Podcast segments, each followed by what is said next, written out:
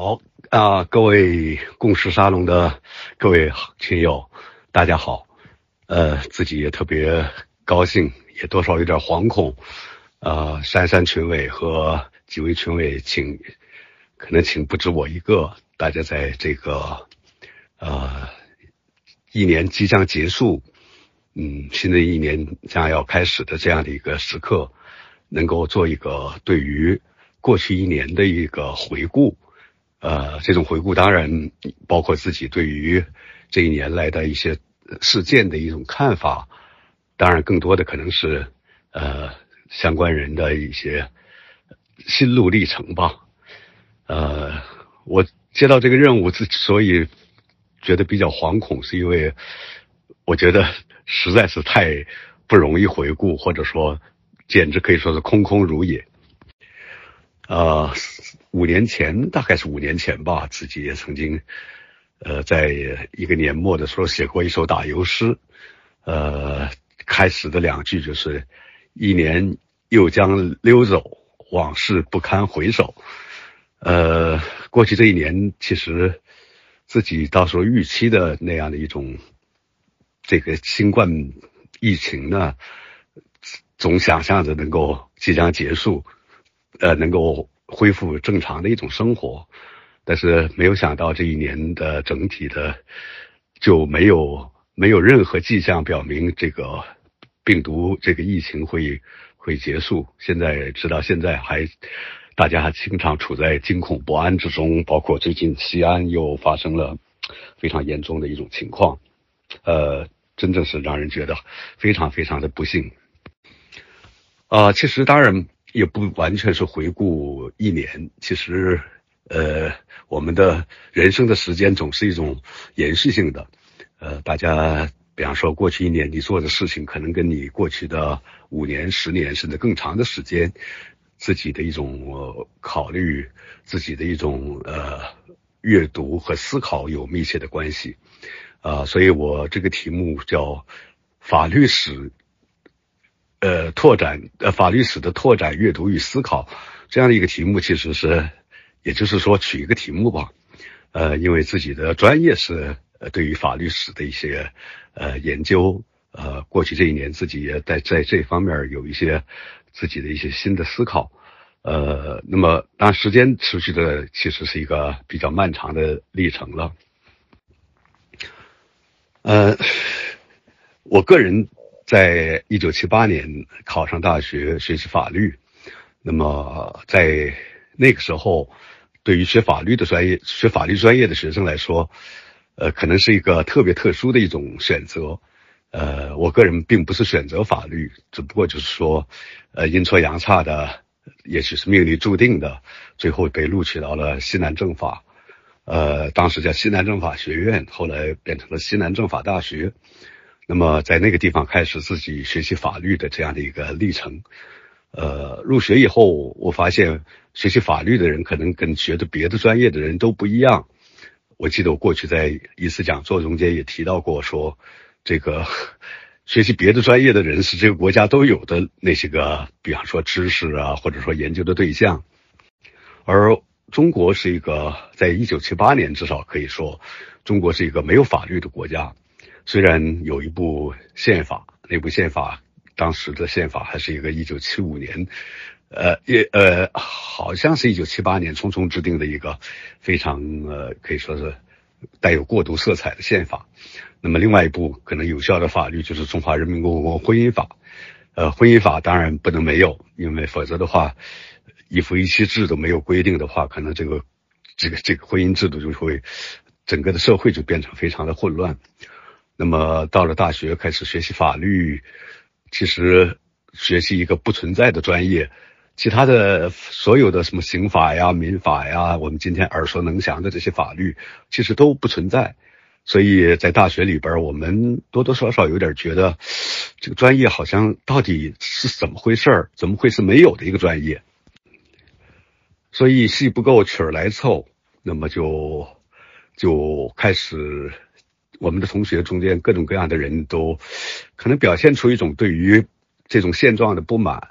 就开始转向别的领域的阅读。不少人，比方说有些人开始越来越热衷于写小说，或者是说写剧本。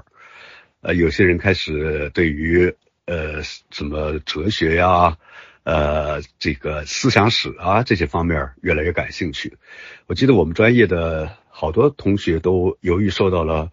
西方法律史专业的老师的一种感召，大家对于西方法律史变得兴趣盎然，因为呃中国没有法律，但是西方有着悠久的、漫长的一种法治的一个历史和传统。所以，西方有许多的著作可以供我们阅读。所以，戏不够曲儿来凑，那么就就开始，我们的同学中间各种各样的人都可能表现出一种对于这种现状的不满，就开始转向别的领域的阅读。不少人，比方说有些人开始越来越热衷于写小说，或者是说写剧本。呃，有些人开始对于呃，什么哲学呀，呃，这个思想史啊，这些方面越来越感兴趣。我记得我们专业的好多同学都由于受到了西方法律史专业的老师的一种感召，大家对于西方法律史变得兴趣盎然，因为呃，中国没有法律，但是西方有着悠久的、漫长的一种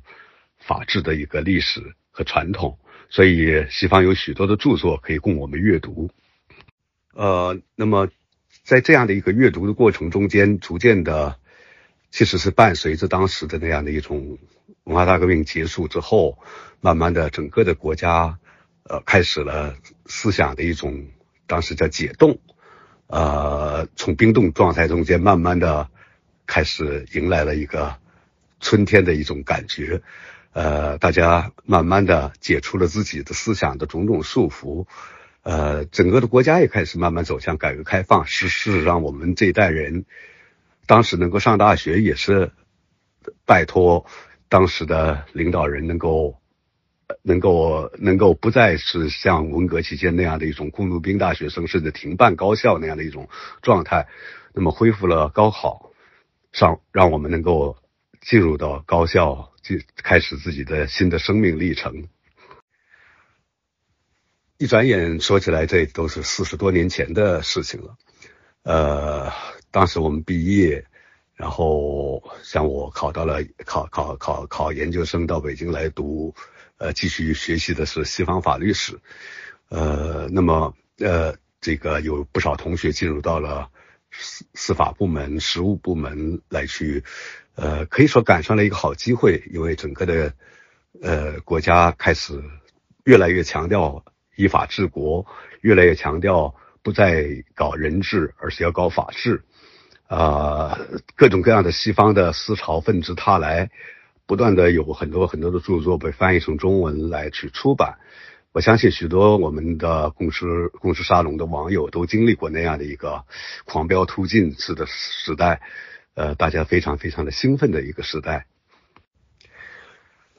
啊，但是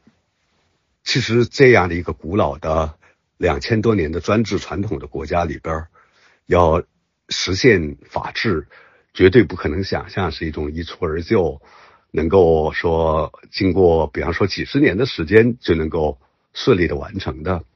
我们见得到这个国家在过去的四十年间。四十多年的时间里边，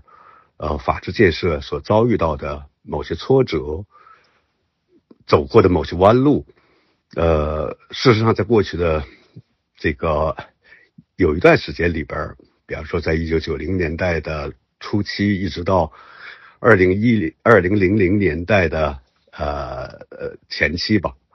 啊，大概应该是二零一零年之前吧，呃，我个人真的是比较。踊跃的、比较活跃的参与到了国家的司法的改革过程之中，呃，不断的去发表文章。我在媒体上，在各种各样的媒体上吧，包括学术刊物，也包括呃各种各样的大众传媒上面发表的相关的，可以说各种各样的文章，应该超过了五百甚至接近六百篇啊。不断的去发表一些对于中国的现实制度的一些呃批评的文字，呃，我可能多多少少已经有点脱离了法律史，呃，尤其是西方法律史这样的一个自己的一个传统专业，而是不断的去向现实生活、现实的一种制度建设去试图试图去呃出谋划策，做一些推动。呃，可能有时候现在回过头难以想象，呃，自己不断发表文章，自己也不断的去到，比方说这个国家的法院、检察院、律师协会，呃，各个高等学校，呃，去做演讲。呃，我可能比较高峰时代，大概有十年左右的时间，每年都会在全国各地的演讲，应该是超过六十场。呃，各个高校里边，我我觉得可能我算是一个经常自自嘲说自己是一个嘴力劳动者，呃，也需要一点脑力，也需要一些体力，呃，但是更多的是用嘴来去来去不断的去向社会的公众和向学生们、向法律职业者来去呃来去把呃法治的一些基本道理。呃，中国的法法法律体系、法律的这样的一个呃制度的安排，包括比方说立法、司法，呃，还有政府的法律，呃，所谓的法治政府这方面存在的一些缺陷，加以直率的批评，呃，有时候还超越了法法律本身的界限，啊，触及到了一些政治制度方面的一些问题，呼吁。中国进行政治体制的改革，呃，那个时候真的是特别特别的，呃，活跃，特别愿意去呃到很多的地方去讲座。那个时候讲座也特别容易，呃，经常是学校里边、大学里边的学生组织来去来去呃发一个电子邮件，然后我就可以过去给他们做一次讲座。但是这样的一个状态，其实在过去的。五六年中中，看起来已经走到了一个，走到了一个似乎是走不下去的一个状态。那么，中国的法治，呃，可能遭遇到了一个一个困境，一个进入到一个瓶颈。那就是说，我们究竟究竟法治的道路怎么走？究竟我们的困难到底在哪儿？我们需要去。做怎样的努力才能克服这些困难，真正让这个国家实现法治？呃，这是我在过去这几年吧，呃，可以说是进入到了一种沉寂期。呃，大家很难想象，现在已经是不可能到任何一个所大学去做讲座，呃，不可能在任何一个媒体去发表文章，哪怕跟现实没有关联的文章。这是我现在的非常麻烦的一个处境。这也就是为什么你们。会会想象得到，呃，能够在共识沙龙还有其他的一些群里边能够做讲座，其实是对我来说是一个特别值得珍惜的一个机会。呃，那么，呃，沉积下来其实也有它的好处，那就是说你没有以前那样的一种经常要奔走在全国各地。呃，经常坐着飞机，我经常戏称自己是 Airbus Professor，就是空客教授，呃，到处去讲座。呃，现在的时间简直可以说是大把大把的，从年初直到年尾，就没有没有多少机会再出去。呃，那么甚至极端的时候，有时候一个礼拜不出自己家的门一步，啊，来去来去。做什么呢？读读书呗。那么，因为外界的事情已经没有机会去去去去直率的发言，那么就会给我一个特别的一个好的一个一个空间一个时间，能够把自己以前没有认真阅读的书再认真阅读一下子，把以前没有呃呃已经读过的书，甚至可以再重读。比方说，最近这一年时间，我又把《胡适日记》从头又读了一遍，呃，又又有许多新的感受，也能够体会到胡适当年所遭遇到的一些个一些，好像在他看来，中国要推动一个民主的宪政的中国所遇到的一些困难。我我想呃特别感兴趣，比方说他。呃，我记得我在某个群里边，似乎是在我们群里边曾经讲座提到过胡适的一些涉及到法治的一些一些思考。他虽然自己不是学法律的，从此从来没有做过真正的法律工作，但是他其实非常敏锐。他是一个百科全书式的学者，他对于法律制度方面的一些问题有着自己的独到的见解。比方说，他对于证据法，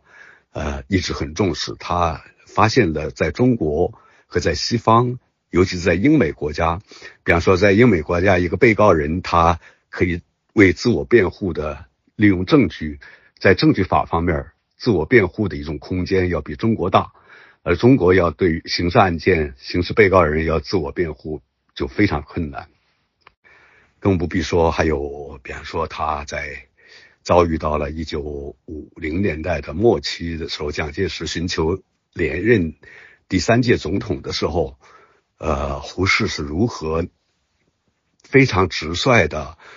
非常诚恳的去努力的去规劝蒋介石，希望蒋介石能够不再去寻求这样的连任，呃，希望国民党能够树立一个尊重宪法、尊重法治的一个典范。呃，我自己看到他是如此真诚的和直率的去。跟蒋介石进进言，哎呀，我觉得其实是特别感动的一件事情，在当时的台湾，呃，还有胡适这样的人，能够让老蒋能够知道说他这样的做法其实是在破坏法治、践踏宪法，这样的一种人物真的是非常的难能可贵。呃，那么当然，这阅读有时候今今年我还有时候就是。有时候会进入到比较琐碎的一个状态，嗯，我今年去年开始用了很大的心力去，呃，对于有一个当年日本开国的时候，大家知道一八五三年的时候，呃，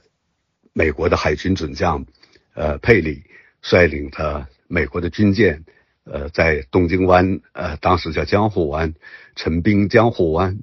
然后在他的巨大的压力之下，在一八五五四年，也就是说，他第二次去日本的时候，呃，迫使德川幕府，呃，签下了城下之盟，同意与美国，呃，建立一个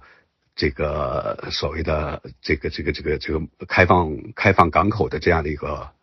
呃一个一个一个一个条约。那么最后就是说叫日美亲善条约就签署了，呃，日本。虽然签署这个这这个条约对于日本来说是一个呃可以说是一个比较不平等条约，因为所有的义务都是由日本方面来承担，而美国方面享受的只是权利。呃，但是这样的一种签约的过程中间，毕竟没有发生在中国自鸦片战争以来所发生的那样的事情，那就是说中国的。条约，中国跟西方国家的条约只签订，往往都是战败条约，那就是说打仗失败了，呃呃，非常非常屈辱的情况下，呃，跟外国签订签订各种各样的条约，但是日本没有经历过这种战争，也就是说，所有的条约都是协议条约，那么这个就对于后来的日本的国民心态就发生了很大的一种影响，也就是说。许多的像现在每年到了这个特定的一个日子，呃，他们就会日本横滨呀，还有其他的几个地方，都都会举行举行一个呃，对于当年签署条约的这个佩里来日本，所谓黑船来航的一个纪念的游行。还有人装扮成佩里，有些人装扮成当时日本的接待人员等等，这个在街上游行，并且举行一个庆典，甚至美国驻日本的一些军人也都会来参与这个活动。呃，他们不觉得这是一个很大的耻辱。在日本的不同的地方，我看到至少有四五尊当年打开他们的国门的佩里的塑像竖在街街上。那么，在一八五四年这次订订立条约的这个过程之中，曾经有一个广州广东人，呃，叫罗森，字向桥，呃，罗森，罗森曾经作为这个整个舰队的翻译助理，曾经参与了整个的这样的一个活动，交涉呀，呃，这个包括嗯嗯，在不同的港口进行考察呀，呃，跟日本幕府的方面的当面的交谈啊等等。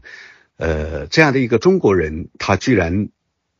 进入到了这样的一个历史的过程之中。那么，罗森后来写了一本书，叫《日本日记》。当当他回到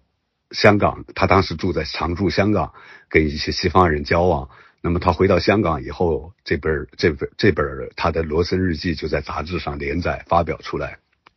与此同时，他的日记还被翻译成英文。日文分别在美国和英国出版，呃，那么这个罗森这个人物在整个的谈判的过程中间起到了非常独特的一种作用，呃，比方说他至少写了一千把以上的扇子，呃，跟日本人的交往，日本人已经有好几百年时间在东京的人从来没有见过一个中国人。突然发现有一个三十出头的一个年轻的才华横溢的书法又写的很好的一个年轻的中国人，他们叫清国人，那简直可以说是非常非常的让日本人兴奋。呃，他让整个的这样的一个谈判的过程变得更加的具有一种，呃，比方说通过笔谈，通过笔谈，大家就会有一种特别亲切的一种感受。日本的人，日本受过高、受过良好教育的日本的那些武士们，大家都可以很好的欣赏汉诗，很少好的欣赏汉呃中国的文文文言文写作的文章。那么大家互相交流的时候，互相之间对谈的时候，根本没有办法互相听得懂，因为大家说的是不同语言。但是只要眼前有一张纸，大家用毛笔在那个纸上互相对话。大家就可以畅畅所欲言，就可以交流，完全没有障碍。这是罗森在那儿起到的一个非常重要的作用。哦，与此同时，罗森还呃他自己亲身携带了一本他关于太平天国的一本书，他自己写的书的一个稿本。这个稿本呢，带到日本去以后，得到了被日本人非常感兴趣。参与接待的、参与谈判的一位日本的官员，就想方设法的听说他带了一本关于太平天国的书，于是他就特别，呃，向罗森说，能不能我们拿回去看一看，呃，读一下子。听说你这个这个书写的很好，罗森那就特别呃慷慨的同意说，你可以拿回去看一看，但过两天要还给我。结果这位日本的。这个接待人员本身也是一个非常重要的情报人员，呃，把这个书拿回去以后，把这个稿本就给拆开，然后紧紧紧张的连夜把它誊录一遍，抄写一遍以后，然后把这本书又重新装订起来，然后就就把这个书还给罗森，并且对罗森的书写的赞可以说是赞许有加，觉得他真正是一个忧国忧民之士。那么这本书呢，就。日本人在罗森完全不知道的情况下，日本人后来就把它把它翻译了，就变成了印刷品了。然后就在全国各地就就就很多的地方就流传这本书，因为这本书后来被说成是呃咸丰乱纪，呃呃这个清国咸丰乱纪，就是就是讲太平天国的。因为当时他到日本去的时候，呃呃。呃，洪秀全他们已经定都南京了，所以他一直写到定都南京这段历史，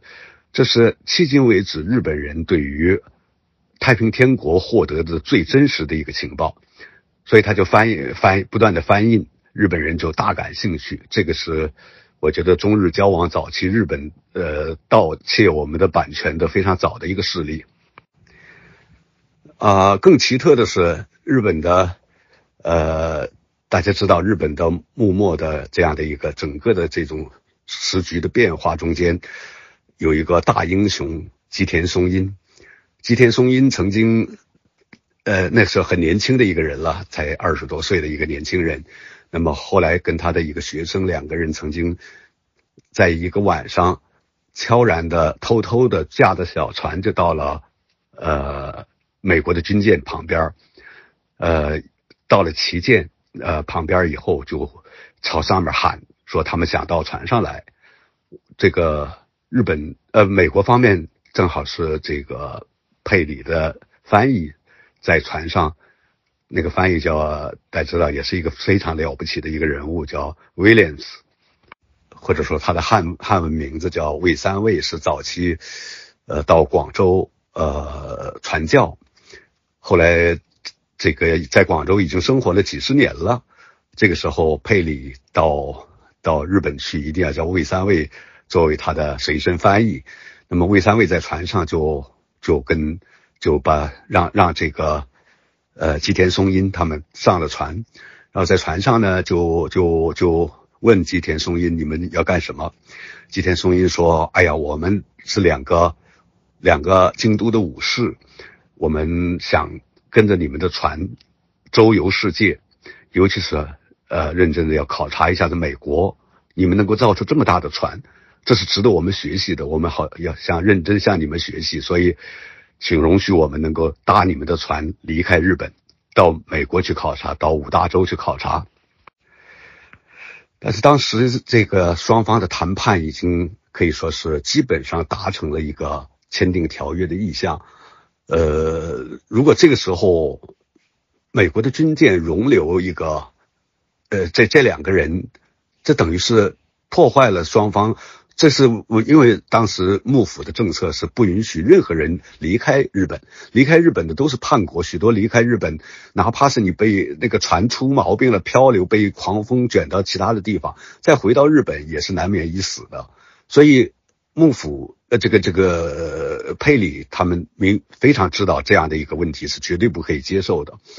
呃，不可以为了所谓的人权问题而接受这样的两个人说到到到美国去。所以，他他们魏三位他们拒绝他们的要求，拒绝这两位日本年轻人的要求。哎呀，最后看的眼看的已经不可能被接受，呃，只好问说：“这个，哎，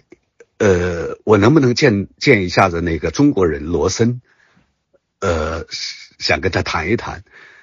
魏三卫说：“你见他有什么用？没用，他现在已经高枕，呃，这个枕头高高的，正在睡大觉呢，呃，绝对不可能的。”然后就只好把这两个人又遣返回汉上岸。上岸以后，你们知道，他们马上向幕府方面自首，说自己到了美国的船上，这这样的叛国行为是绝对要受到严厉处罚。后来在佩里他们的美国方面的一种诚恳的要求之下。呃，吉田松阴没有被判死刑，就给送到另外一个监狱去服刑。呃，野山狱，那非常出名的一个监狱。但是在监狱里边，他可以看书。家人突然有一天送给他几本书，啊，来阅读。哎，有一本书是写太平天国的，他觉得，哎呀，这本书太好了。他说，因为吉田松阴非常关注，非常愿意去搜集。呃，各种各样的跟中国有关联的情报，尤其是中国呃西方人在中国的情况啊，中国的内乱的情况。吉田松阴看到这本书以后，嘿，没有作者，也没有个书名，最后他就把这本书呢，在监狱里边利用在监狱里边的时间，把这本书翻译成日文，后来就在日本出版了他的日文版。呃，这简直可以说是非常非常奇妙的一件事情，因为他。一直不知道这本书居然就是这个，呃，罗森他想见的那个罗森的著作。罗森的这本书对于吉田松阴的思想产生了很大的一种影响，因为吉田松阴以前觉得中国，他也关注中国的这样的一种种种战败的情况啊，他一直觉得魏源的思想是非常重要的，那就是要加强海防，加强海防，把加强海防。修大炮，修好的炮，把建大船视为这个这个强强化海军视为呃防御外部的这样的一种外敌入侵、外敌占领的一个最重要的一个方面。那么看了罗森的著作以后，他发生了一个变化。他感觉到一个国家的内政看起来是更重要的。如果一个国家的内部呃治理出了严重的问题，这个时候是没有办法抵御这样的一种外敌的。于是他就不断的去在翻译的中间，他就插了一些在他的译文中间，他加呃加加了一些自己的议论。这些议论呢，都可以看得出来，他说。日本必须要从中国汲取的最大的教训是，就是说，我们必须要把内部的问题解决好，让内部的人、内内部的国民能够真正的感受到，啊，能够形成一种举国一致的力量。他说，呃，太平军之所以能够所向披靡，走到哪儿哪儿就就就就被占领，呃，在很大程度上是因为清国的。大清国的这样的一种内内政出了严重的混乱，呃，他就把罗森这样的一个著作视为一种对于日本的今后的政治走向非常重要的一个教科书式的一个著作。呃，这篇文章写了两万字的文章，最后，呃，可以想象，在国内也找不到有不少刊物的编辑说这个文章写的很好，但是，呃，我们发不了。呃，不能发，呃，因为你的名字是不可以呃出现的，于是只好在香港的一份刊物叫《香港社会科学学报》上，呃，发表出来。这是我过去一年的一个小小的一个呃成就吧，呃，但其实也都是很微不足道的。呃，那么法律史方面呢，我自己这些年来可以说是比较比较多的去关注。呃，跟狭义的法律，呃，相关联的一些更广泛的一种事项，那就是说，法治建设到底需要怎样的一种更广泛的一种背景或者说环境？呃，大家都知道，中国的今天的这套法律制度其实基本上属于舶来品。呃，我们如果大家看一看我们现在整个的所有的法律制度，刑法也好。呃，最近出出来的民法典也好，还有种种宪法，包括宪法，呃，我们可以知道，这都不是说啊一百五十年前呃中国人能够想象到的这些东西，甚至你整个的在法律系统里边文这个重要的概念、重要的术语、呃重要的法律原则，没有一条是来自于。比方说唐律啊，或者说大刑统啊，呃宋宋刑统啊，或者说更早的汉律啊，这些东西是完全都消失掉的。呃，我们的法律就是外来的东西，这是个外来的法律，在通过可以说是清末开始，比方说在林则徐时代开始就开始呃关注西方的这样的一种国际法。呃，到了一八七六年的时候，那么西方重要的国际法著作被翻译成中文出版。后来呢，陆续的其他的一些个法律门类的一些知识也在不断的引入。在这过程中间，可能通过一个中转中转口岸，那就是通过日本来去吸收到了许多西方的一些个呃法治的一些一些一些知识。到了一九零二年开始，清廷下诏。来去设立了修订法律的两大臣，呃，各位都知道是沈家本和伍廷芳，他们作为主持修订法律的呃两位大臣，来去呃主导整个的法律的修订，基本上说是啊叫务其中外通行吧，呃，因为所有的我们跟西方国家签订的条约中间都有非常重要的条款。规定，清政府必须要依照西方的标准来去修改，来去改变，呃，自己的法律。那么当时的这样的一种中西对峙过程中间的这种冲突中，可以说最重要的冲突的领域就是法律，就是法律没有办法去形成一种大家觉得，呃，比方说让西方国家知道我们中国的无论是立法还是司法，它都是符合。一种普世价值的标准的，符合西方已经发展出来的那样的一种对人权、对呃法治规则的基本的尊重这样的一个呃这个这个前提下的，所以我们就开始不断的去修订，呃制定新的法律，比方说在清朝垮台之前已经去已经起草了好几部法律，呃，包括呃刑事民事诉讼法呀，包括商法呀，呃，你们知道当时还甚至也引入了著作权法，也引入引入了律师制度，呃，但是清末的这样的一个变革。还没有办法去完成呢，就被革命所摧毁掉了。呃，孙中山所领导的这场革命，把中国有一个两千年的这样的一种帝制体制，呃，改变成为了一个共和体制。啊，但是把一个国家的名字改成由大清帝国改成中华民国，并不是很难的事情，难的是。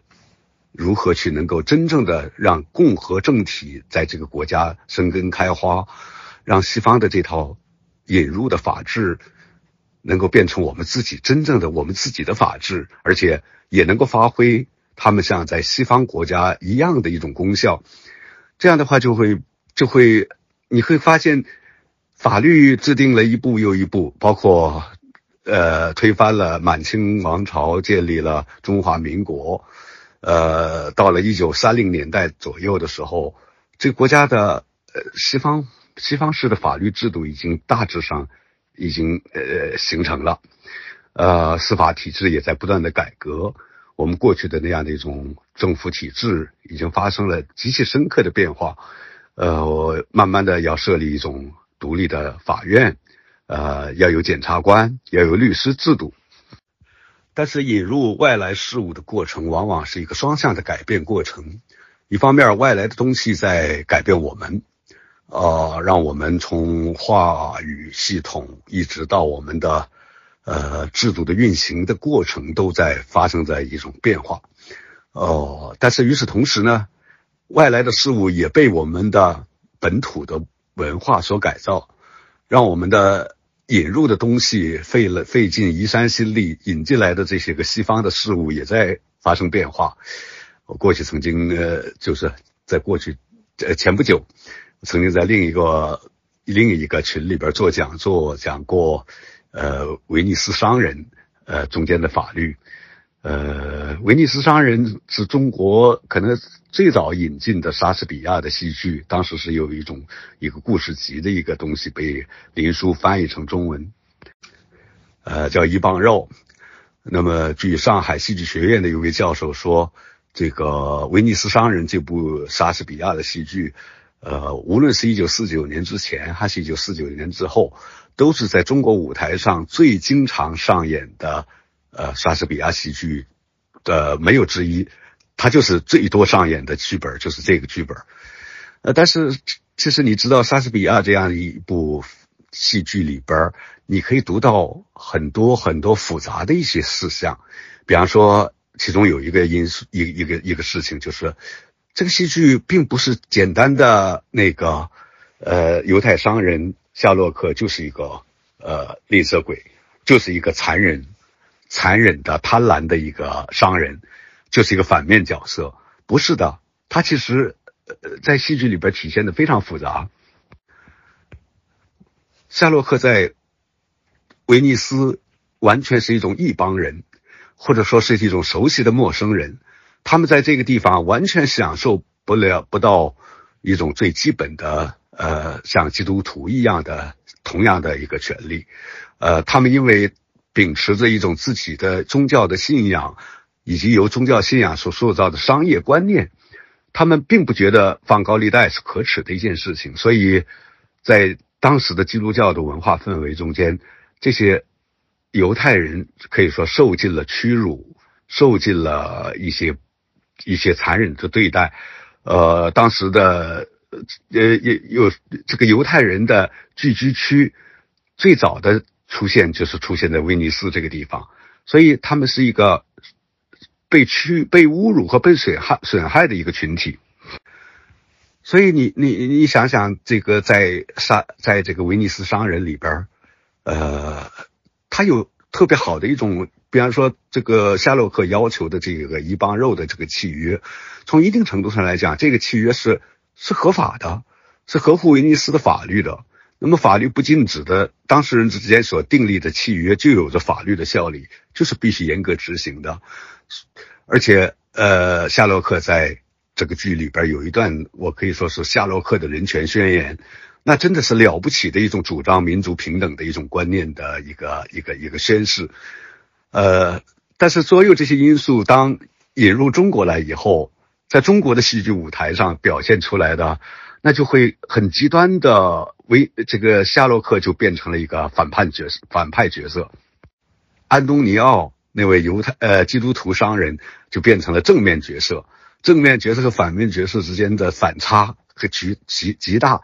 大家知道，这都是中国的古典的戏剧的一个可以说是古老的传统。呃，我们戏剧里边好人和坏人都是判然两分的，他们的脸谱都不一样。呃，他们的那个像文革期间我们熟悉的样板戏，那更是把好人和坏人之间的，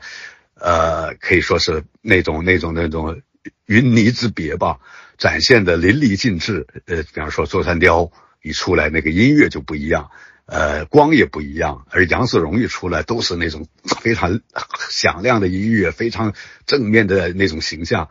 这个东西在我们引入。威尼斯商人进入中国舞台以后，我们就不由自主的可能把，比方说让濮存昕那样的人演安东尼奥，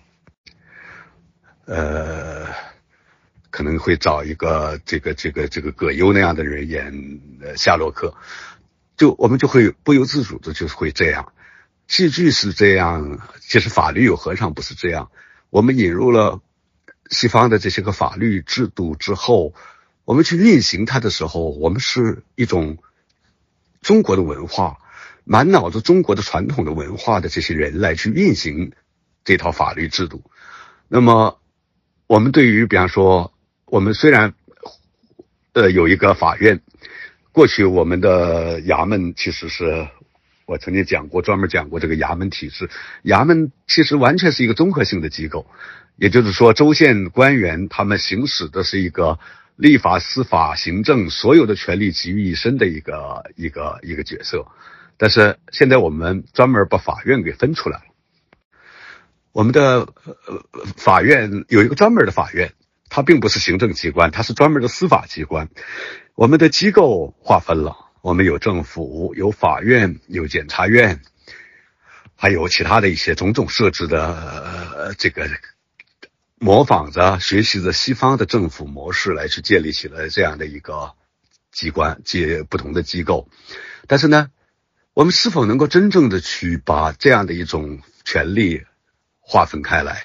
比方说，设置了独立的法院，那法院是不是真正能够独立于呃其他的机关？比方说，独立于行政机关，比方说一个县法院，是否能够说？根本不管县政府会怎么去看，不管县长会怎么看，更不必说后边还有个县委书记，不管他们，我们裁判案件就是严格的依照法律，而不考虑其他的任何因素的影响，不受任何权利的干预。我们是否能够做到这一点？我们可能很难。比方说，我们的检察院也是这样的，检察院要要对于一个，比方说一个县里边的局长。要去进行调查的时候，那是必须要得到更更更高层的那种许可，你才能够做这样的事情。所以，我们付出了分权的这样的一种代价，但是我们看起来没有获得一种分权所应有的收益。呃，让整个的整整个的政府运行过程，呃，你可以看到，我们设置这么多的机构，呃。过去一个三十万人口的县，或者说更大的地区的县，其实政府的这个我们可以说是朝廷命官，拿着政府俸禄的官员，只有一个，那就是那个呃知县，那个县令，他只有一个人是政府政府需要去任命的官员，但是我们现在的政府官员，党政系统的官员加起来，一个县里边有多少？好，我曾经到过有一些，呃，这个县里边去做讲座。比方说，我曾经到过山东平度市这个县级市去，去给他们官员们讲讲一个依法行政的问题。结果，全县的官员坐满了一个礼堂，大概有好几千人的规模。这就是一个县里边的这种官员的规模。那么他们每每个人都从国家的呃财政里边去拿他们的工资，这个这个是一个巨大的一个负担。朱镕基前总理所谓的吃饭财政，每个人一张一口一个巨大的饼就可以吃没了。但是我们有分权的这样的一种收益吗？我们没有。我们实际上表面上看起来政府分开了，但实际上政府还是合在一块儿。啊，这是一个，这是一个特别特别的呃严重的问题。所以，我们如何去能够让这样的一种引入的东西能够真正发挥它的应有的功效？我们的百姓。纳税人所付出的代价不要变成一种双重的代价，一方面支撑着这些官场，一方面又获得不了这种政府分离所应有的一种收益，这是一个现在可以说是极其急迫的一个一个大事项。呃，那么我们如何去能够获得这样的一个效果？也许，也许在我们现在看起来走到一个。极极其可可极其严重的困境的时候，我觉得还需要去思考，去去想方设法的去去理解。比方说，你通过观察西方国家的相关的法治的一种经验，他们的历史的一种形成的过程，他们是如何去逐渐的获得了司法应有的独立性？那么他们是如何去，比方说，让社会中间出现一个强有力的律师阶层？这个律师阶层可以说又得到了包括政府、包括民众的极大的一种包容，让他们能够发挥保障人权、为被告人辩护的这样的一种地位。我我想这是需要我们去在这个时候再回过头来去观察法律史，观察法律史之外的一些历史。那么我们现在可能需要还是虽然这个是老生常谈啊，我相信不少。网友们都在这方面有很深刻的思考，但是其实我们还需要稍微简要的去，呃，做一个前提性的一个理解吧，去想一想什么是法治，什么是法治，呃，也就是说，我们从西方引入到了这一套法律系统的最终的目标是让这个社会、让这个国家变成一个法治国家。那么，一个法治国家，其实我们如果简要的去列举几条非常重要的准则的话。也就是说，这是最最底线的准则的话，那么，呃，我们可以简单的说，第一，那么在一个法治国家里边，权力是受到严格的限制的，呃，政府的权利、公权力、一切公共权利都是受到法律规范已经确立的法律规范的严格限制的。也就是说，呃，政府权力在运行过程中间是需要去通过某种分权。制衡，来去让他们不能够恣意的去运行，不能说想做什么就政府想做什么就做什么，想拆一个房子就拆一个房子，想把一些人口赶出一个都市就赶出一个都市，他们是必须要有一个事先的一种授权，他们必须在已经设定的一个宪法轨道上进行运行。这也就是其实那句我们都听到耳朵出茧子的话，就是把要。要把权力关到制度的笼子里边，那么这样的一种，这就是法治的第一个要求。这个权利必须要受到法律规范，已经确立的法律规范的一种严格的限制，这是法治的第一要义。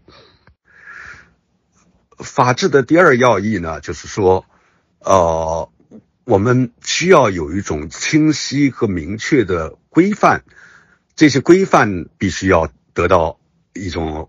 比较可以说是比较完善的、完整的提供，也就是说，一个社会中间需要用法律来加以调整的地方，这些个法律都是可以说是制定，呃，可以被政府所提供，这是我们非常重要的一个公共产品。与此同时呢，在现代社会里边，这样的一种规则的制定的过程，需要伴随着非常强有力的民主因素来去获得，也就是说。这个法律并不是说一种少数人制定的，用用来管束更多的人，而是说人民都能够有机会来参与到这种法律的制定的过程之中。呃，不同的，我们我们说人民的时候，其实也是需要警惕这个概念，因为呃，人民其实是是一个一个国家的，大家都是非常多元化的，呃，比方说企业家或者说资本家是这个国家的公民，但是被雇佣者也是这个国家的公民，呃，不同的利益集团，不同的信仰群体。不同的这个各种各样的一种社会的所谓的亚文化群体，其实大家都有各自自己的一种独特的利益诉求，呃，这种诉求有时候我们可以看得到他们的一个非常大的一个，嗯，有时候会发生紧张，呃，比方说这个过去我们的农农村和城市里边的人，他们之间的这种利益就差距就很大，我们为了发展工业，经常。在相当长的时间里边呃，发展工业的目标变得非常的重的时候，变得非常权重非常大的时候，那么农民就被是一个被牺牲掉的一个群体。所谓剪刀差呀、城乡差别，大家可以看得到这种这种过去的这种状态。所以，所以民众的利益是不大一样的。呃，所以在立法的过程中间，制定法律都是一种对利益的一种。呃，一种调整的过程，呃，有时候会偏向于某个群体而损害另外一个群体，这些情况都是经常发生的。呃，利益的竞争构成了立法过程中间的一个可以说是其中应有之义。这就是为什么德国从前那位伟大的宰相、伟大的首相俾斯麦说：“热爱两样东西的人，不要去看它的制作过程，一个是香肠，一个是法律。”所以，立法的过程也不见得是那么。那么纯洁，呃，洁白无瑕的，所以在制定法律的过程里边，就有许多的事情需要去诉诸于民意，让民众能够有机会，或者自己直接，或者通过他们的代表来去参与到这样的一个制定的过程之中。那么，如果没有这样的一个民主的立法过程的话，我们可以说，一个国家不可能是一个良好的法治国家。这就正是在这个意义上，我们说法治是离不开民主的，尤其是像中国这样的一个国家，如果没有一个最基本的民主程序来去呃来去规范立法的权利，来去约束立法的权利，那么法律的制定过程就会变得非常非常的可怕，呃，因为完全变成了长官意志的一个体现。那么 前面两条一个。讲的是政府权力受到限制，另外一个第二条就是法律，呃的规范，呃必须能够覆盖社会需要法律调整的方面。与此同时，这样的一种法律的制定的过程必须具有民主的逻辑。那么第三条呢？我们说要建设一个良好的法治社会，还需要有一种法律本身的一个稳定性。呃，法律本身必须具有一种稳定性。那就是说，让让这样的一个法律的法律不可以朝令夕改，呃，朝令夕改则民无所措手足。所以，法律一旦制定的话，就必须要保持一个基本的稳定，呃，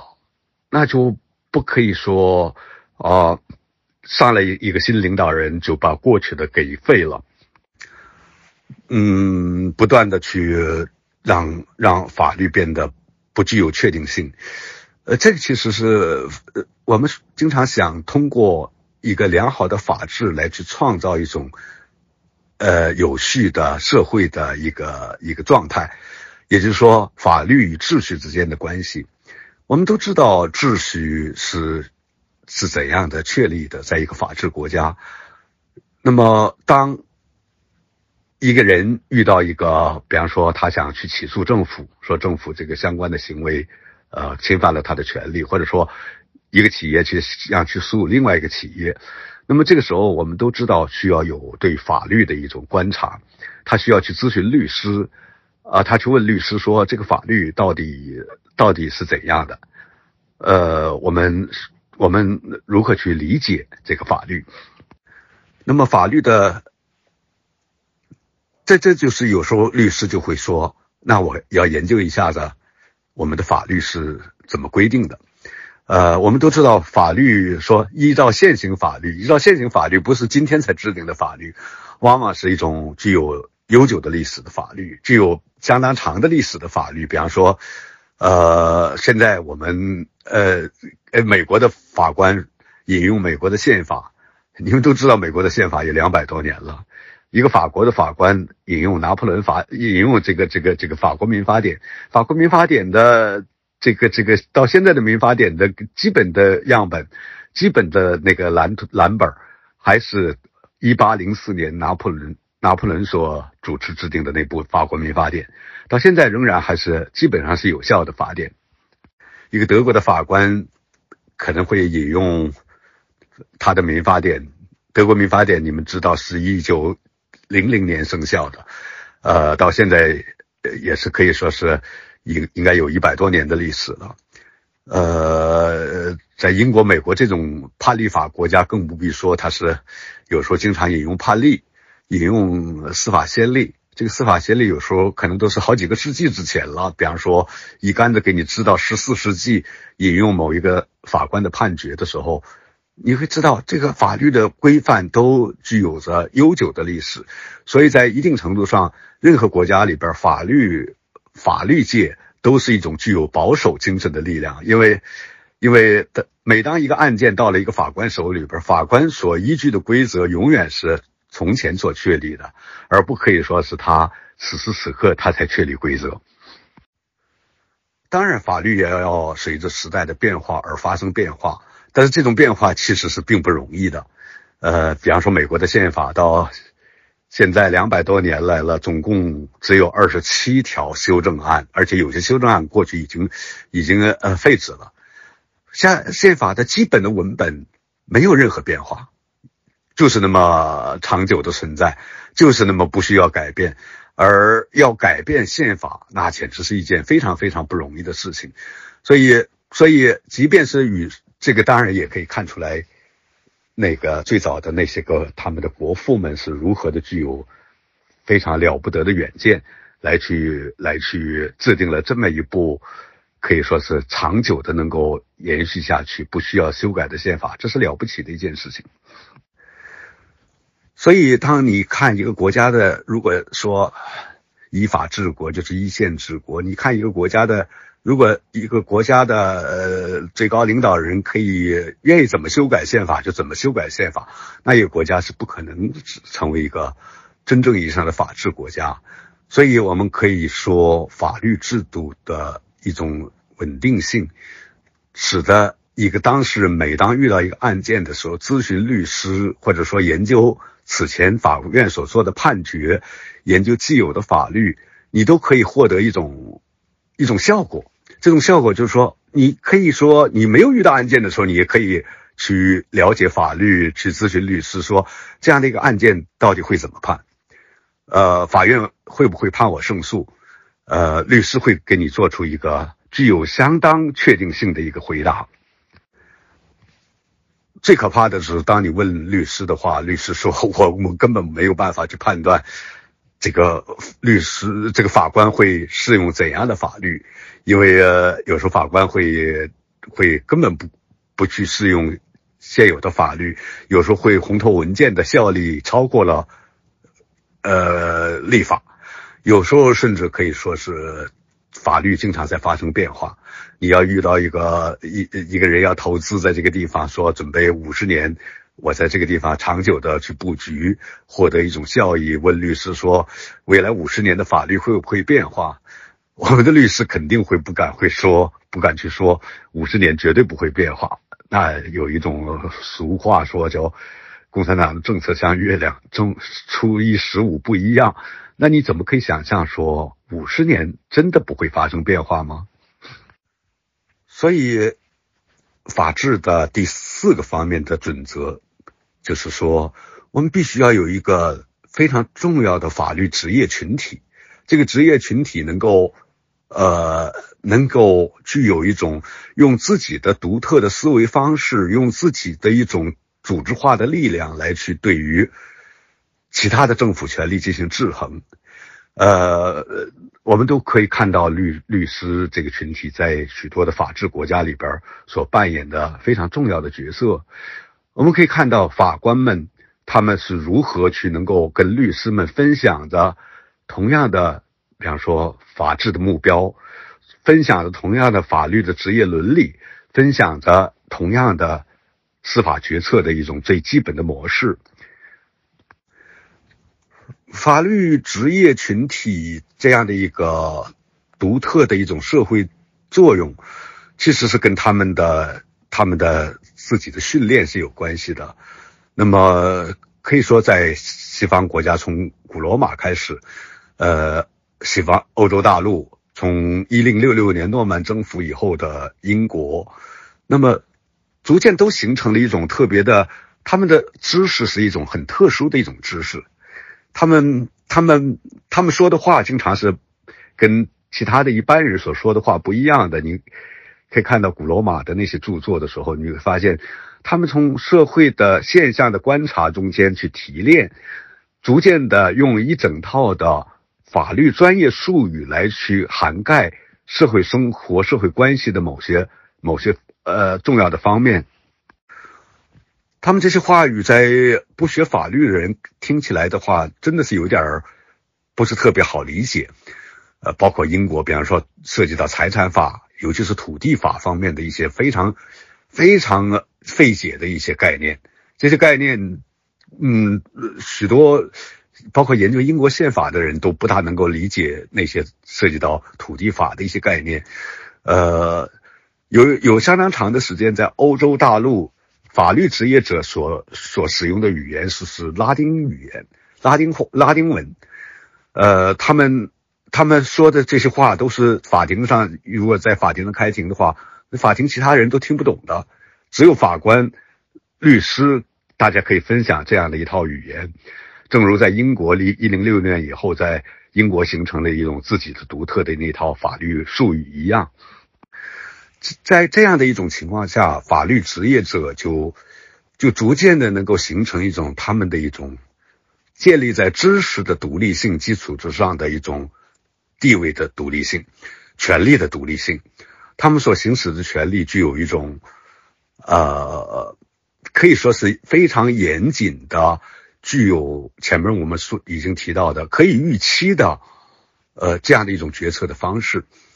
呃，经常有说人治法治，有说中国古代人说有治人无治法，你法律制度怎么可以自动的去执行呢？你必须要有人嘛，人必须是可以信赖的，人必须是讲究道德的，人必须是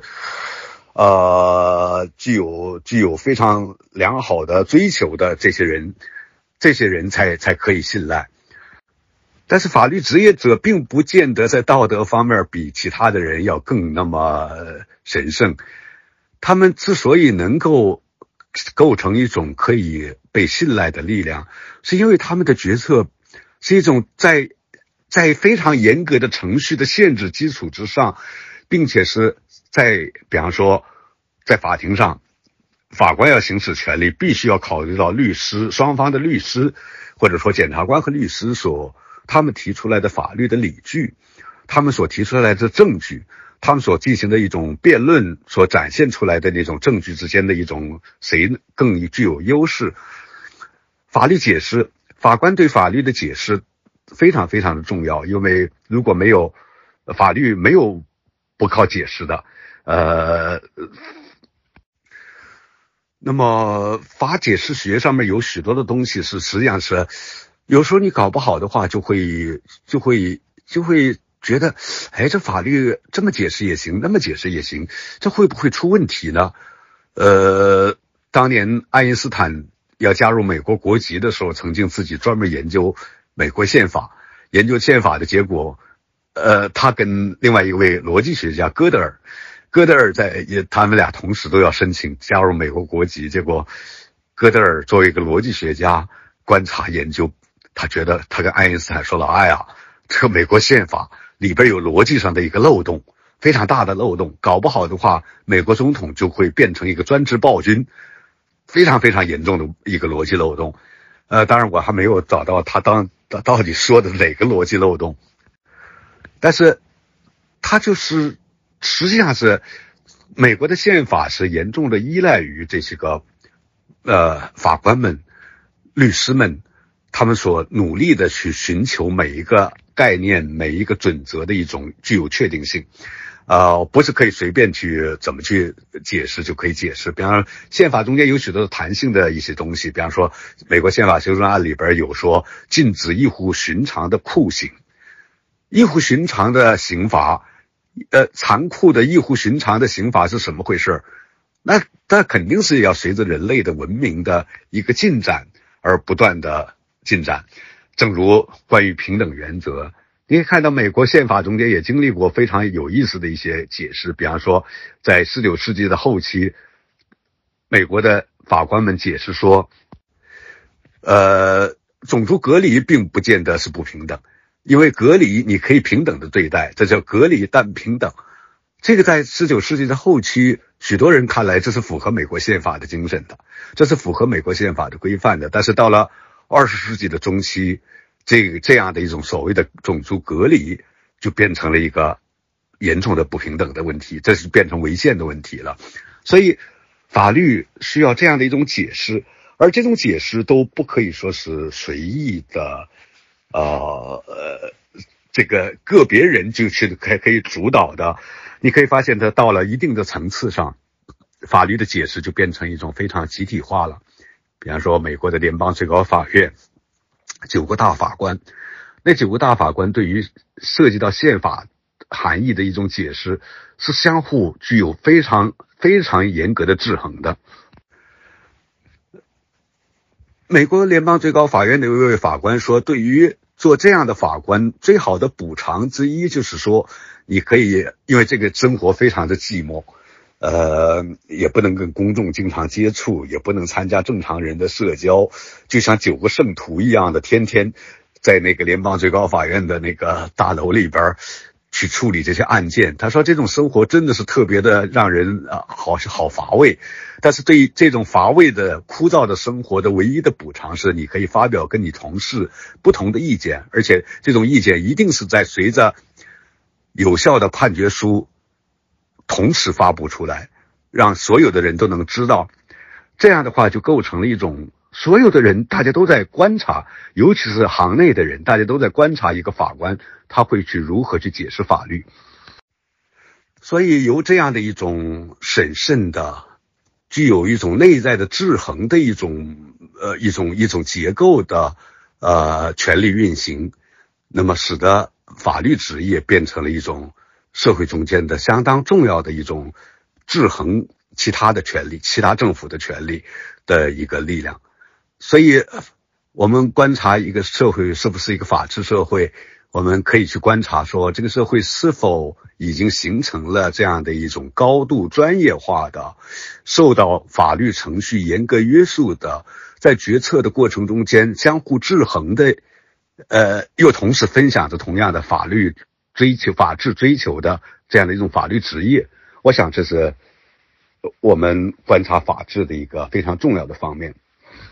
我想从上面这几个四个，我们不不举多了，因为有有一些像为特别了不起的一些法学家提出来十条准则，我们就简单的举这上面四条准则来去衡量，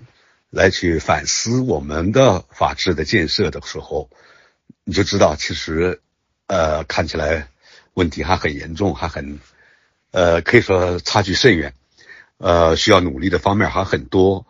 呃，比方说，我们简单的举一下子，因为上一次我记得关于古典衙门传统的时候，也有朋友提出来说，中国的法治建设的路径到底应当是怎样的一种路径？呃，我我下下边我想简要的。也提四个方面的这个努力的一个方向，呃，跟大家一块交流。第一个方面呢，在我看来，现在，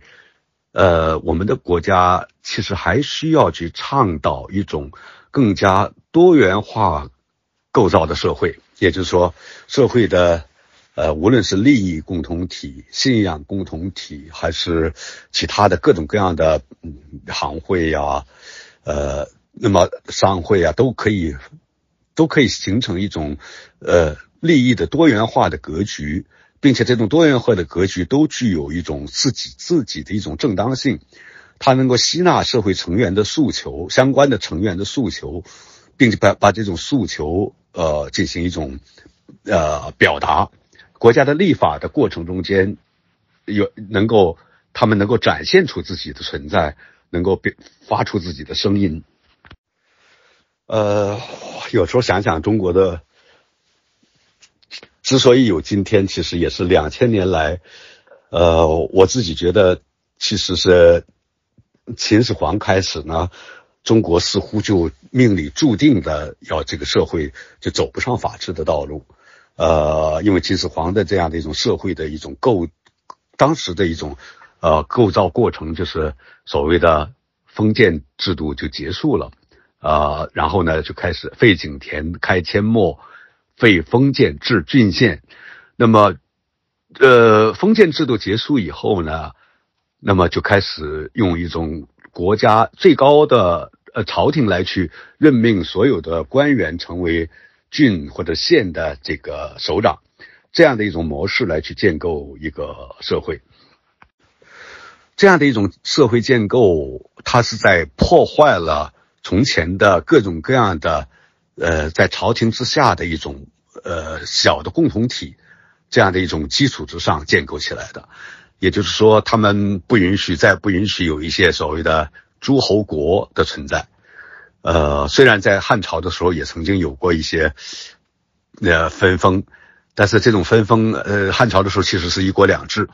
呃，前期的时候至少是一国两制，那么就是说把封建制跟郡县制同时在一个国家内部去呃并存。这个一国两制其实没有持续多长时间，就就其实走向了名存实亡。那就说郡县制基本上是一种一种呃不可阻挡的潮流。呃，那么只有这个。这个这个郡县制之下的一种特别大的一个问题，就是社会本身，它它不允许社会中间的任何不是在政府的严厉的控制之下的一种社会的自治的存在。呃，那么如果说是封建制的话，那么首先存在的一个一个很大的一个力量，就是就是所谓的分封国。这个分封的这个体制，从一开始的时候，当然是经常是天子把把自己的呃儿子啊，这个这个这个来去分封到不同的地方，成为这个王那个王。分封的时候，当然可以成为一种非常呃大家紧密的一种力量。但是随着时间的推移，一代一代的传承，嗯，大家可以知道，这种传承之下，呃，慢慢的关系就变得疏离。最重要的是这些个。所谓的封封国，封国的官员不需要去找政府去任命，最高呃不需要天子去任命，那么因为他的官员都是生出来的，那就是说呃封臣们也是一代一代的世臣，大家在不断的传承，这样的话，其实在一定程度上就形成了一种地方的自治，呃，那么还有所谓的行业自治吧，或者说一种阶级化的构造。呃，大家不同的士农工商，大家各自有自己的一种内在的一种团结的一种呃一种一种纽带，因为大家是利益共同体，啊，士则世世代代为士，农则世世代代为农，那么这种士农工商就本身就形成了一种强有力的一种社会的一种呃集团，可以说我我自己。比较中国跟日本之间的这种差别，我发现日本一直到了明治维新之前，它的其实它是形成一种社会中间的强大的力量的一个根源，就在于它的士农工商是相互分离的、相互隔绝的。它不可以说一个士、一个武士就可以去种地去变成农民，或者说一个农民就可以去经商，它是世世代代这么传承下来的一种状态。相互隔绝的，甚至不可以通婚的，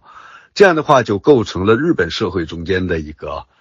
特别有意思的这种跟中国不同的，那就是说，他大家都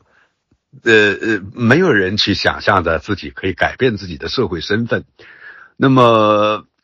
不能改变社会身份，也就意味着你就你就世世代代做这个事情吧。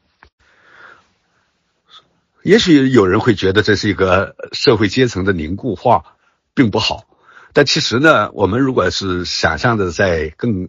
古老的社会里边，这种社会的凝固化、社会阶层的凝固化，其实正好强化了各个社会阶层的去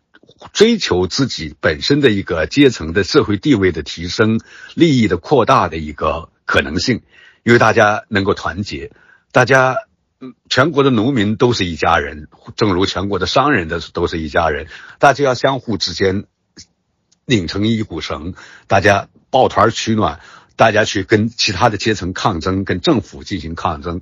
这样的一种社会的结构、社会的构造，也在一定程度上让日本这个国家变成一种，比方说他的商人的精神世代的传承，他的工匠的精神在世代传承，在不断的去，呃，之所以近代以来日本的这个许多的，呃，比方说它的工业。能够制造业能够那么发达，可以说跟这样的一种悠久的社会阶层的相互分离是有密切的关系的。但是我们现在的我们的两千年的历史，尤其是由于郡县制的实施和科举制度的一种呃一种一种一千年的一种实施的历史，让所有的人都变成了一种可以社会可以流动。呃，而且大家都是以做官、以科举考试做官为人生的最高价值。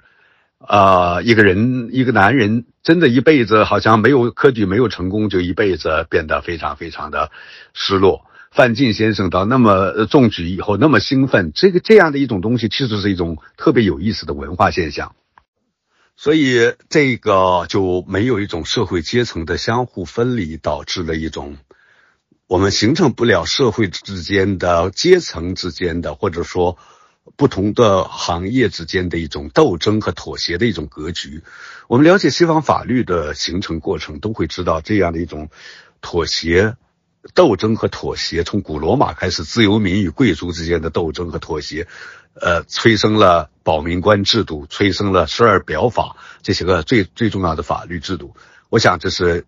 呃。特别有意思的一个地方，也是我们需要去今后追求的，如何去能够让社会真正形成一种自治的一种利益共同体、信仰共同体、其他的各种各样的共同体，包括比方说大学的自治，这都是非常呃要紧的一些事情。第二个方面呢，就是政府构造方面，如果一个国家要走向法治，要形成一种权力的制衡，其实是。这个权力在内部之间也也需要形成一种，呃，制衡，也就是说，人民对政府权力的一种约束，宪法对权力的约束，其实在相当大的程度上是要通过政府内部的一种相互的制衡，相互之间的约束来去实现的。比方说，非常重要的是两个权力分立，一个权力分立是。横向的不同的功能的这样的一种权力的分立，呃，经常会所谓的权力分立也好，呃，比方说我们耳熟能详的三权分立，或者说孙中山概念上的五权宪法，其实都是一种权力在横向的一种分立，那就是要让这个不要让啊，要让按照孟德斯鸠的说法，就是如果说。立法权和司法权合到一块儿，呃，那自由就不荡然无存了。呃，立法权、司法权、行政权这三种常态的权利之间，需要有一种基本的一种制衡。呃，当然你不见得一定是美国式的那样的一种，呃，呃，非常典型的，或者说，呃，仿佛是。教科书一般的那种权力分立，但是要有权力之间的相互一种平衡。你如何去让，比方说，呃，立法权怎么去监督行政机构？与此同时，行政机构在哪些权利方面是非常非常的具有一种自我的一种呃自主性？这个自主性也是非常非常重要的啊。与此同时，司法权力的制衡。呃，你很难想象当年，呃，特朗普总统刚刚当上美国总统以后，就宣布了一个著名的禁牧令，就禁止七个比较严重的伊斯兰教国家的移民移民到美国去。结果在整个的在东北的华盛顿，也就是华府，刚刚特特朗普总统颁布了这个禁令，很快就在美国的最西北角的有一个华盛顿州。在西雅图市的一位联邦法官就可以做出一个，他是一个最基层的法官，联邦法院的三级系统，上诉法院、最高法院、上诉法院和地区法院，他是一个地区法院的法官，他居然依照根据一个案件的判决宣布特朗普总统的禁牧令是违宪的，因而是无效的。那么，而且全国都必须马上就要不再去听从特朗普总统的命令。而是要听从这位法官所做出的判决来去，来去执行，呃，不得再去对这个这个这个移民进行七个国家的移民进行呃呃执行这个禁令，这是这就是一种权力之间的一种相互的特别重要的制衡，呃，这种制衡的过程当然需要非常复杂的一种制度设计，呃，因为搞不好的话，政府就变成了一种混乱的状态。但是怎么去进行一种有效的制衡？这一点其实，呃，美国之外的其他的一些国家，比方说日本，日本的国家人们经常会觉得司法对于行政的制衡还不够，但是其实他们的司法也表现出很好的一种独立性。同时，政府对呃国会，日本的国会对于政府的一种强有力的制衡也是显而易见的。所以，我们并不是说只有一个模式，而是说你必须要去在整个的制度方面实现这样的一种基本的一种目标。那么，政府内部的一种制衡的第二个方面就是地方政府与中央政府之间的这种关系。在这种关系之下，如何能够实现一种地方的自治？呃，而不是说什么事情都是中央政府呃发号施令。下边只有听的份儿，而下边没有任何自治的可能。现在这个无论是联邦制国家，我们观察许多国家属于联邦制，只要大一些的国家，现在全世界都基本上是联邦制。无论是联邦制国家还是单一制国家，像英国是一个单一制国家，但是你如果去观察一下英国的，比方说他们的地方内的政府，比方说市市政府、郡政府。他们所享有的那种自治权利都是相当相当的了不得的，我们都不可以想象的。呃，如果在一个像我们这样的大国，你能够绝对不可以想象，仅仅是说最高的中央政府来去什么事情都能规划的很好。我觉得其实是如何能够去发挥地方的这样的一种自主性非常重要。呃，钱穆先生曾经说，这个在明清时期，中国其实地方没有政治，没有地方政治，这就是因为郡县制，什么东西都是中央说了算，地方就没有任何所谓的地方政治可言。所以，从前那个体制之下，皇帝在长安一个宫殿里边，但是他必须要去让所有的全国上下都能够。他必须要了解各地的各地的情况，必须要了解每个地方官员他们是否很好的履行职务。但这样的一种情况，其实，在比方说在唐朝的时候，我们这白居易的诗，白居易的诗曾经有一首诗专门写的是说，呃，荆棘之地，就是长安周边那个地方遭遇到了巨大的天灾，庄稼都绝收了。最后呢，皇帝听说这个消息以后，就发出诏书，啊，要求这个地方能够呃呃免除当年的租租呃当年的租税，呃完全免除。但是按照白居易的诗里边的说法，等到村子村头那些张榜都榜那个那个那个那个都把诏书都给贴到那个内容贴到村头的时候，结果说。呃，十户已有九户毕，虚受吴君眷免。十户已经九户都交完了，所以那个君主的这样的一个免除我们的这个租税的这个恩情，真是白受了。这就是这长安周边都是这个情况，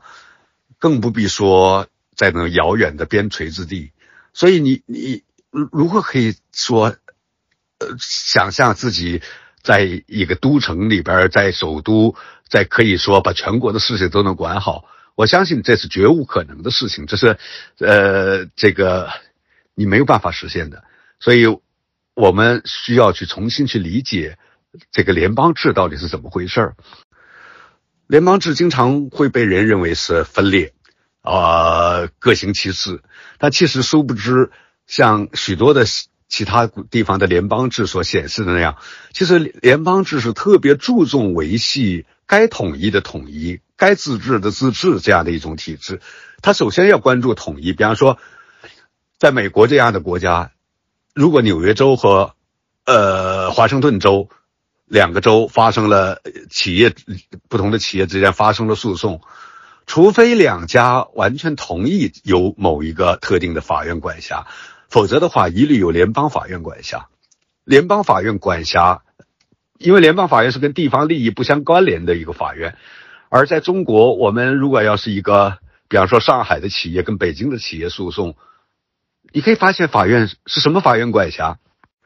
不是上海的法院管辖，就是北京的法院管辖，而可悲的是，上海法院和北京法院居然人财物都收支于本地，都是本地来去呃管这个人财物，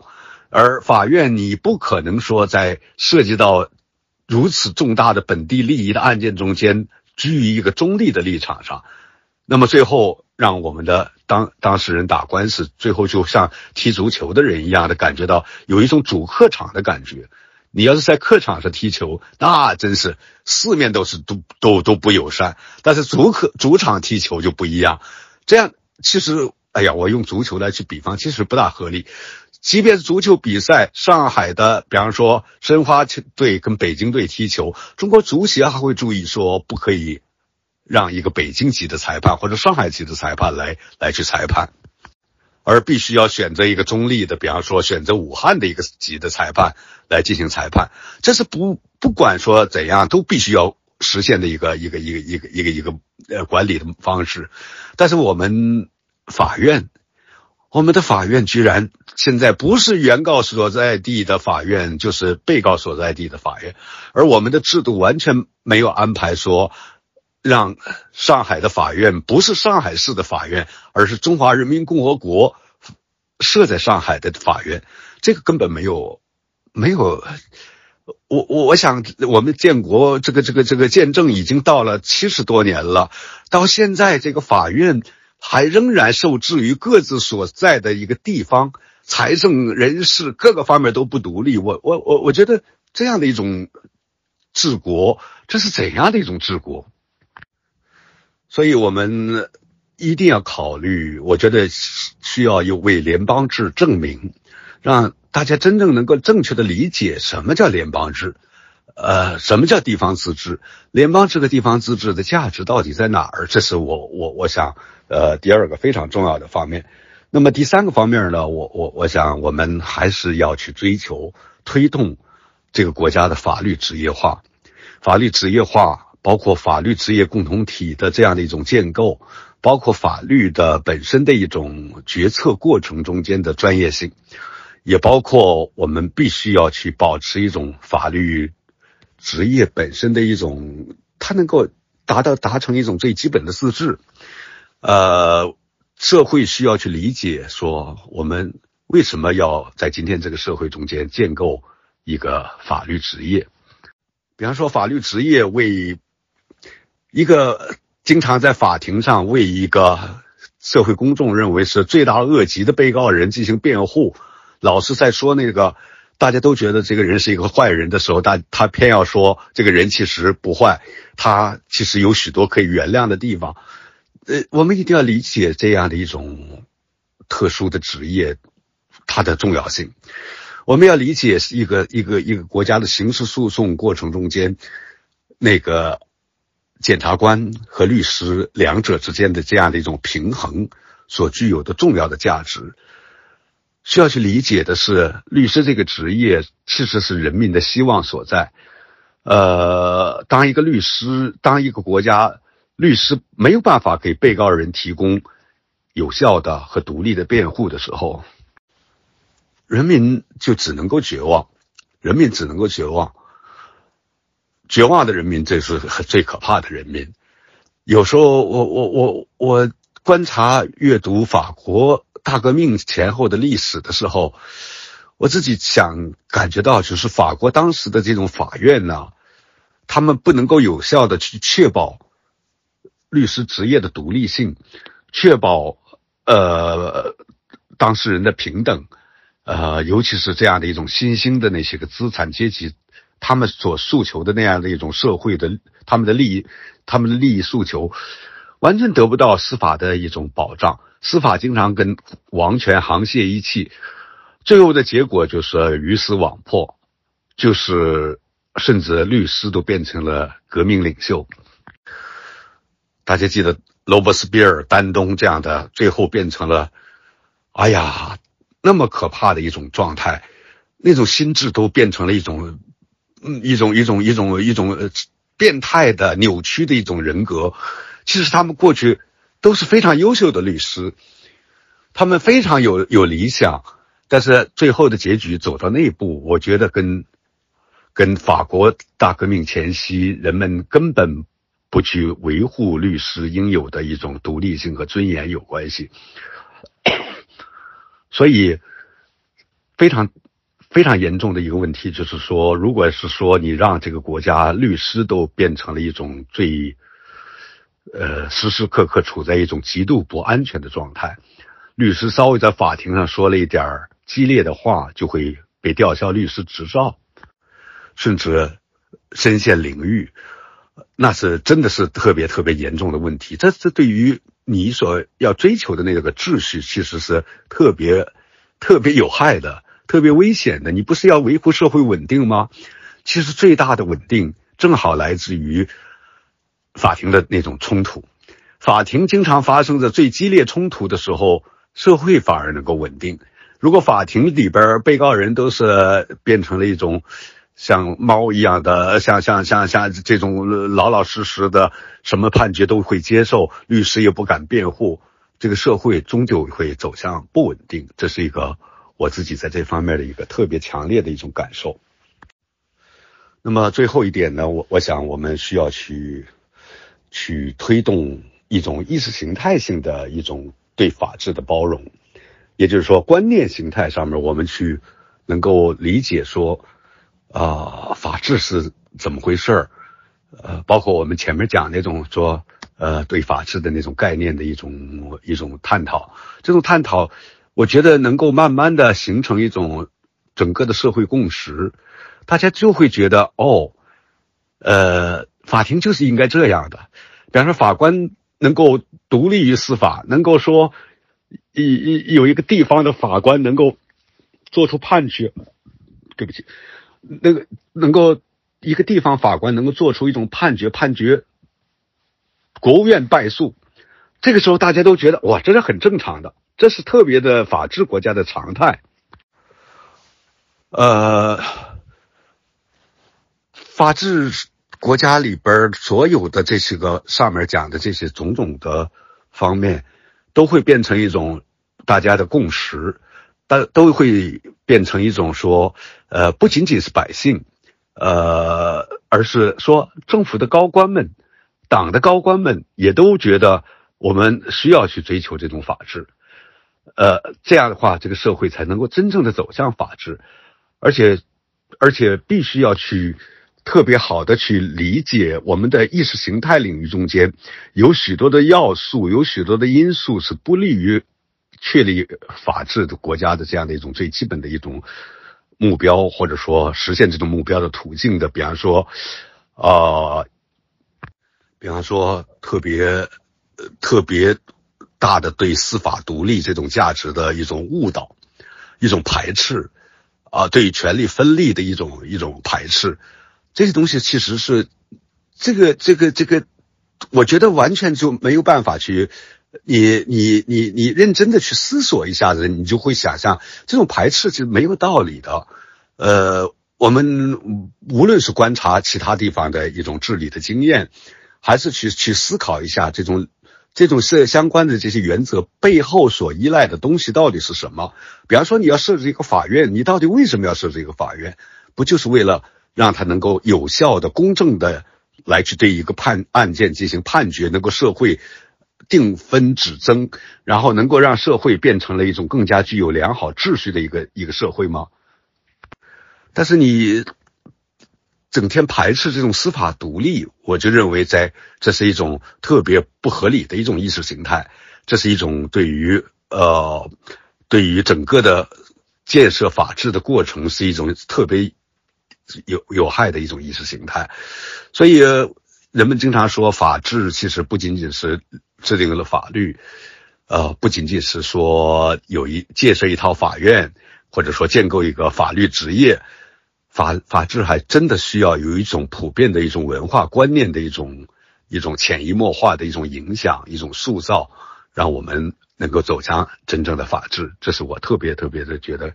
呃，感受很强烈的一点。呃，上面我们已经有谈了一个半小时多了，啊，一个小时四十分钟了。我想，我们呢，呃，我虽然说这 过去说这一年基本上是不去再再去想。现实中间的问题，但是今天的讲座其实还是，呃，跟现实有着非常密切的关联。呃，我我想这也是一个研究法律的学者的一个重要的责任吧。呃，因为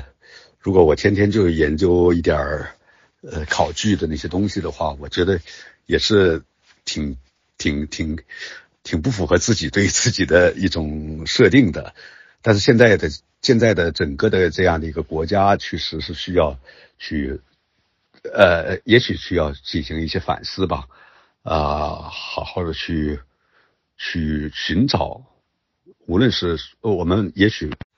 我们也许可以通透过某些这个，比方说今天这个社会，今天这个状态，我们跟清朝或者清朝以前的中国已经完全不一样了，呃，世界各个国家大家都在。越来越紧密的关联在一起，没有一个国家可以把自己作为一个四边的吊桥都吊起来的一个孤立的城堡来去能够很好的生活。我们唇齿相依，世界各个国家大家越来越紧密的联系在一起。现代科学技术、交通运输的一种发展，也让这样的一种闭关锁国变成了一种越来越不可能的事情。那么在这样的情况下，中国要建立一个跟周边世界、跟外部世界更加良好的呃合作的关系，我觉得我们的内政、我们的法治是不可以说走出走一条孤立的道路的。呃，